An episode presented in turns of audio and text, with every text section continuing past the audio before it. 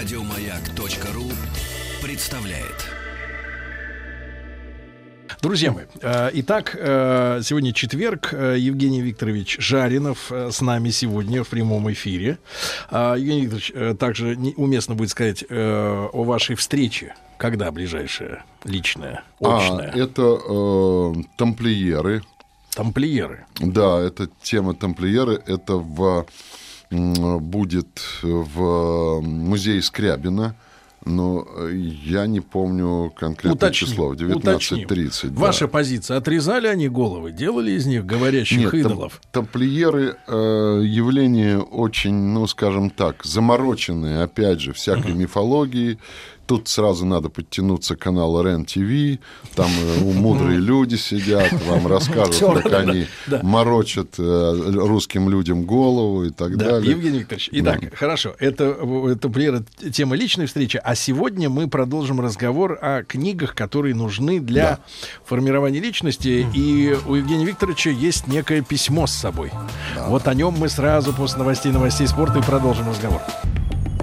Радиостанция «Маяк» совместно с образовательным центром «Сириус» представляют проект «Лекториум». Друзья мои, Евгений Викторович Жаринов, литературовед, доктор филологических наук. Мы подняли, э, так сказать, первый источник. седьмого февраля в mm-hmm. музее Скрябина, как всегда, в половине восьмого будет э, лекция, да, встреча, а, встреча, да, да, да, как да. раз про тамплиеров, да? Да, конечно. Но без поддержки РЕН. Да, да. Без поддержки, да. да. Евгений Викторович, а, так вот, возвращаясь, да, к нашей э, теме. Даже вопреки. Да. Книги, да, книги, которые формируют личность, вы сегодня принесли с собой да. книгу, а внутри лист. Да, сложенный. Да, да, да. Дело в том, что есть новостной повод. Мы все-таки на радио, нужен новостной повод, да. двадцать второго января, к сожалению, скачал, скончалась одна из выдающихся писательниц в жанре научной фантастики и фэнтези. Э, прекрасная женщина, умница. Мне повезло. Я двадцать с лишним лет находился с ней в короткой переписке, потому что я впервые на русский язык первый э, перевел ее первую часть тогда трилогии, потом тетралогии «Земноморье». Это «Маг Земноморья». Это вот мой перевод, я принес его. А это вот письмо Урсулы, потому что я ей сразу отправил. Письмо Урсулы с благодарностью, с предложением дружбы. И я его храню как семейную реликвию, потому что для меня это было очень дорого. Это девяносто первый год, это ноябрь месяц. Да, она, но подпись подлинная. Угу. Но они все писали им. Не-не-не, я, не, не, не, я просто подпись вижу, что не на принтере. Это ее рука, да, это ее рука. Она вот написала мне эти прекрасные слова, я это храню. К сожалению, ее уже нет в живых. Она э, потрясающий автор, потому что э, если вы... Вот я перевел эту книжку э, не только потому, что она меня задела, или, как сейчас говорят, э, э, это самое... зацепила. Да, там, торкнула. Много есть глагол. Перепахала. Да, да, перепахала. Вот. Она меня потрясла, это, этот рассказ. Он, кстати сказать, очень педагогический. Здесь замечательные иллюстрации Ашмариной, угу. э, вот, потрясающие и так далее. Она очень хорошо издана одним моим другом в начале девяностых годов. Так вот, э, и она меня так потрясла, что я решил ее перевести. И, кстати сказать, вот я сам балуюсь художественной прозой, да, но могу в этом смысле повторить, и мне это не зазорно, слова Евгения Абрамовича Баратынского. «Мой дар убог, и голос мой негромок. Но я живу, и на земле мое кому-нибудь любезно бытие». Вот я думаю, вот так лучше всего подходить к своему творчеству. А когда вот я тут видел одного, прости меня, Господи, поэта в томе кино, которого спрашивали, ну как, вот вы написали книгу, а что, что книга, ну и что книга, что для этого надо, что талант, что ли, нужен, ну книга и книга. Я думаю, кто же этого дурака допустил до микрофона-то, прости. Ну книга и книга. Ну, может, ну, заигрывает в принципе, нет, в принципе, сейчас любой второй писатель так может сказать. А что, книга и книга, написал и все, да, составила, написал. Евгений Так вот, и вот да. понимаете, я этот свой убогий дар начал пробовать на переводе Урсулы. И она меня научила... А тренироваться на кошках. Совершенно верно. Как учились э, все писать э, в эпоху да. Возрождения. Они копировали мастеров, а потом обретали... Свой почерк. А, свой почерк, да. Известно, что я себя не сравниваю, паси бог, мой дам рубох и голос мой не громок. А, Микеланджело, то есть, простите, Леонардо, он начал с того, что он просто нашел краску голубую, разводя ее желтком, и раскрасил небесно-голубым цветом плащ ангела у Вероккио. В школе Вероккио он учился. И когда Вероккио увидел, какой он цвет подобрал, он сказал, теперь он будет раскрашивать всех ангелов. Да? И с этого начался Леонардо, между прочим. Да? Вот я начал раскрашивать своего ангела, переводя, так сказать, Урсулу Ле Гуин. И это... Евгений Ильич, а вот можно один такой, одну такую ремарку? Слышал тут как-то, э, точно не, пере, не перескажу, но э, мысль о... Э, такое характерное явление мы переживаем, что э, сознание обывателя, да, вот заполоняют книги именно фэнтези. Этот жанр, он все больше и больше охватывает, по, ну, завоевывает популярность. популярность. То есть фантастика, да, ну, uh-huh. ну фантастика, которую, я уверен, uh-huh. вы читали, да, там, uh-huh. я читал в детстве, да, она уходит, а вот фэнтези, да, она вот как бы вот вытесняет. Это очень показательно, uh-huh. потому что на самом деле... И почему, как вы думаете, дело это в том, что весь двадцатый век, а мы еще продолжаем жить в двадцатом веке по мышлению, мы еще люди двадцатого века, у нас нет новой парадигмы. А вы видите новую парадигму у молодых ребят, которые родились? Нет, вот они продолжают еще. За нами. Я не хочу пугать, да еще утром. Дело ну, в том, нет. что смена парадигм происходит в результате катастрофы. Но, Сергей, кто не хочет убить дракона мечом? Да. Это вообще вот. мечта у всех. Мечта Давай. у всех. Например, это жена нелюбимая и так далее. Какой дракон? Так вот, так вот, я о другом. Это самое... Знаете, как говорил один мой остроумный приятель, и почему-то захотелось ударить этого простого, доброго человека. Так вот, это самое. Дело в том, что парадигма двадцатого века, она по-новому открыла для себя миф, силу мифа. И я не буду сейчас опять ссылаться на Фрейда, на Юнга, на Томаса Мана, на Джойса, на всех других великих двадцатого века. Да? Выяснилось, что миф обладает такой мощью, что он проявляется не только в религии, прости меня, Господи, но и в науке, да? В истории науки, и в политике, в рекламе и так далее. Мы живем во власти мифа. Мы живем вот среди мифологических персонажей, да? Потому что СМИ — это вся мифология. Вот реклама — это мифология и так далее. Да? Потому что реклама строится по такому принципу мифологического мышления, как фетишизм, когда oh. предмет наделяется mm. демоном. Демоном? Купи, да, купи этот Land Rover, без него ты лузер последний. Mm-hmm. И если ты купил эту небесную колесницу, ты царь и бог, и больше ничего тебе не надо. Да? Угу. Купи эту баночку с притираниями. Разве ты недостойна быть Венерой? Намажь себя и станешь Венерой. Да? Вот это что? Это вселенный демон. Что еще? И на этом строится мотивация. И поэтому мы живем во власти мифов. Миф очень живой. А фэнтези лучше всего передает этот миф. Лучше всего. И, э... Но для читателей это бегство? Вот в этом... Нет, нет, нет. Дело в том, что вообще искусство все бегство. Потому что, как говорит один мой А некоторые приятель, говорят, я вот учился жить по классике. Класс... Моими учителями в жизни были классические писатели. Они мне рассказывали, как жить. Интересно. Можно ли быть? Интересно, можно ли научить? Чему научит Анна Каренина? Как бросаться под поезд? Или кто это еще там? Дело в том, что надо четко различать, что литература есть литература. Литература вам дает только разные варианты судеб. И надо просто выбирать, предполагать. Вы-то живете своей, вы живете своим текстом, вы создаете свой текст, не тот, который кто-то за вас написал. Если вы живете текстом, который за вас кто-то написал, это, ну, грубо говоря... Вы актер. Ну, это, я не знаю, как это кого-то оскорбит, но это сюжет лузерства. И вот. Без лендровера. Из... О! Вернее, ленд... Land под колесами лендровера. Вот, понимаете? Поэтому тут вот такая ситуация. И э, э, поэтому фэнтези, да. И вот Урсула Ле Гуин, если говорить о ней, uh-huh. я сразу скажу. Вот я этой книжкой учил своих детей читать. Потому что эту книжку я перевел, и мне показала, помогала э, моя супруга, она печатала это, да, спасибо ей огромное. Первые книжки, которые прочитали мои дети, была Урсула Ле Гуин, потому что это была о, книжка Урсулы Ле Гуин и папы, потому что папа ее перевел.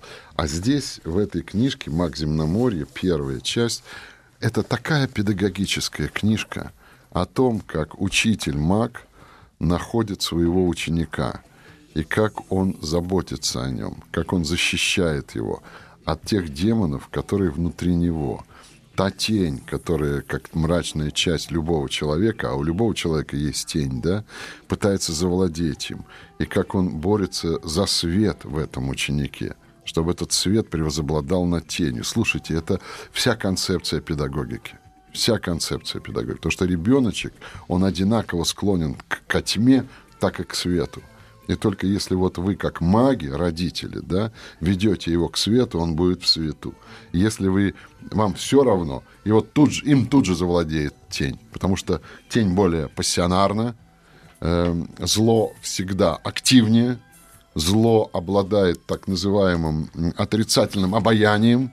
Ребята, держитесь, как говорится. Вот э, зло э, соблазняет силой, зло соблазняет простотой решения. Ну, что там, руби и все, да? Зло соблазняет простотой решения, да? И вот как сдержать это? Вот это мудрейшая книжка «Маг Земноморья», да? Можете в моем переводе, можете в переводе Тагоевой. Сейчас полно этих переводов найти и прочитать. И у нее есть еще одна великая книга, коли уж она умерла, и мы ее поминаем этим, да. Это прекрасная писательница, жила в Портленде. Она была профессором, она преподавала культурологию в университете, да. Поэтому, наверное, у нас с ней установилась такая связь. Она поняла, что и я профессор, и прочее. А у нее есть книжка, которая получила сразу две премии, Хьюго и Небула. Для фантастов Хьюго и Небула — это как две премии Нобелевские, чтобы было ясно. Еще в далеком шестьдесят восьмом году она написала гениальную книгу, которая называется «Левая рука тьмы». Вот эта книга о том, как понимать чужое. Вот у нас сейчас мы живем, э, все чужое, это не наше, это враги. Вот сидят, понимаешь, пиндосы. Да вот он, в стуле. Да вот он, вот он. По башке их этих пиндосов, потому что они другие, я понимаю. А мы вот такие, мы голодные, мы нищие, с кем-то там в башке и с наганом в руке, понимаешь, да? И вот книжка «Левая рука тьмы» о том, как находить якобы в своем враге друга, как искать друга, а не врага, для того, чтобы выжить. Там совершенно потрясающий сюжет. Планета зимы, которая готова быть, уничтожить сама себя. И посылают туда... А она... Соста... Ну, не буду сейчас, короче говоря. Спойлерить. Я сейчас. Mm-hmm. Прекрасная книга, читайте. «Левая рука тьмы». Хорошо. Друзья мои, Евгений Викторович Жаринов с нами сегодня. Ну, я напомню, что седьмого февраля вот встреча с вами в половине восьмого, как обычно, в музее Скрябина. Вот, приходите. Ну, а после короткой рекламы мы продолжим. Радиостанция «Маяк» совместно с образовательным центром «Сириус» представляют проект «Лекториум». Итак, друзья мои, Евгений Викторович Жаринов. Сегодня с нами доктор филологических наук, и литературовед, и педагог, и переводчик. Да, вот, переводчик. Немножечко. Немножечко. И чуть-чуть писатель. Немножечко. Мой дар убог, и голос мой. Евгений Викторович, вот зайду с такой стороны. Иногда мы изучаем, пытаемся изучать явления современной культуры. Например, наверняка, если вы, так сказать, подсматривали над молодежью, есть у них такие рэперы, у них случаются рэп-баттлы. И приходил к нам, кстати, на эту неделю, да, вот один из вот этого круга, товарищ, достаточно талантливый, и, судя по автомобилю, успешный. Так вот, а, ну, кроме того, есть нормальная гражданская специальность. И он рассказывал о том, что э, рэперы сегодня, которые собирают большие концертные залы, э, что чуть ли не самые успешные из них могут с одного концерта купить квартиру, ну, потому что мы представляем в сегодняшних категориях, да, вот. Но при этом подавляющее большинство из них в своем э, стихосложении Uh-huh. Не опирается ни на что, ни на классику, ни на образование какое-то, ни филфак, ни журфак, uh-huh. ничего там нет. И а все, это, жизнь, все, это, все, это, все это изобретается с нуля, условно говоря, uh-huh. ими, да? Uh-huh. Вот. А у нас одна из подтем, uh-huh. да, это профессорская, да, uh-huh. проза, uh-huh. та литература, которая, как uh-huh. вам кажется, Евгений Викторович, а, а что вот, что вот честнее? А, а, литература, которая создана людьми а, действительно а, хорошо образованными, uh-huh. да, а, или вот а, человек из народа, да, условно говоря, который uh-huh. подбирает а, и становится популярным, uh-huh. востребованным, успешным, да, не в силу скандальности, а в силу того, что его слова бьют, uh-huh. они uh-huh. чувствуют ритм времени, они говорят об актуальном, да, они говорят о том, что человек uh-huh. чувствует, может быть, не может сформулировать, а он может. Ясно. Я, значит, вот на это что скажу. Во-первых, я ни в коем разе, если вы ждете от меня, что я сейчас буду прыскать пеной и кричать, что только образование, только профессор все вам расскажет, а вы что, сволочи, уподобляясь той Марье Ивановне, которая подошла в тапках, подала указкой и научила всех, что Чехов Муму написал. Так вот, я этого не скажу. Дело в том, что м- рэперы, да, они должны отдать себе четко э- отчет в одном. Это я всегда вспоминаю лекции замечательной Черниговской. Когда они творят, то они сами миленькие, не знают, какие у них в мозгу происходят процессы. Они этого отследить не могут, потому что не мозг принадлежит владельцам Land-Rover и рэперам, да, а они принадлежат своему мозгу, да, и там эти сложные нейронные связи устанавливают такие тексты и такие подтексты, о которых они миленькие сами не всегда догадываются. Ну, что, типа искусственного интеллекта? Де- нет, нет, не типа искусственного. Дело в том, что всякое творчество, это в двадцатом веке, это чтобы книжки почитать, это на самом деле сублимация вашего бессознательного. А ваше бессознательное, основанное на мифах. А мифы придуманы до рэперов еще в шумеро-аккадской цивилизации. Если уж говорить о истории рэперов, то там были первые рэперы, например, Гильгамеш и так далее. И в этом смысле, как творились, например, знаменитые Илиады и Одиссеи, вот такими же рэперами, такими же рапсодами, которые пели от себя и создавали вот эти uh-huh. мифы, да. Но потом эта пыль уходит и остается что-то, да. Вот что после этого останется самое главное. Потому что когда они творят, находясь в состоянии импульсов бессознательного, они должны четко и ясно понимать, что их бессознательное структурировано, потому что они часть культуры. Если они даже в этом не отдают себе отчета, то эта культура... Знаете, как сказал великий Пикассо, вы можете не понимать моего искусства, но я приду к вам в дом в форме унитаза. Вот это в форме унитаза происходит вот это великое искусство, понимаете? То есть или куль- не культура сильнее, да? Совершенно чем... верно. И культура, потому что человек, как говорит Черниговская, да, существо идеальное. И в этом смысле э, все происходит от слова «идеал», придуманное еще, извините меня, великим Платоном четвёртый век до нашей эры. Поэтому они сами не знают, что в них творится, какие демоны в них играют, и какие светлые в них старцы играют, или какие тени. Они просто э, наивные души. И если у них есть пассионарность, и если они имеют возможность вот так общаться, то это уже часть культуры. Потому что собачек они этим не заведут. Собачке нужно поесть. А не песни, а не слова. Вот и все. Поэтому они все равно часть культуры. Другой вопрос, что от этого останется? Останется от этого Илиада или Одиссея, или пшик один? Потому что на большее окажется не способен. А может, Илиада и Одиссея останется современной? Кто его знает? А может быть, Гильгамеш останется? Они все родились из устной традиции. Вот все, что я им скажу. Прислушивайтесь к себе. Вы не, так, вы не так примитивны, как хотите нам выдать себя. И вы не так наивны, как хотите себя представить. Раскусил вас. Uh-huh. Рэперы, Евгений Викторович. Хип-хоперы. Да.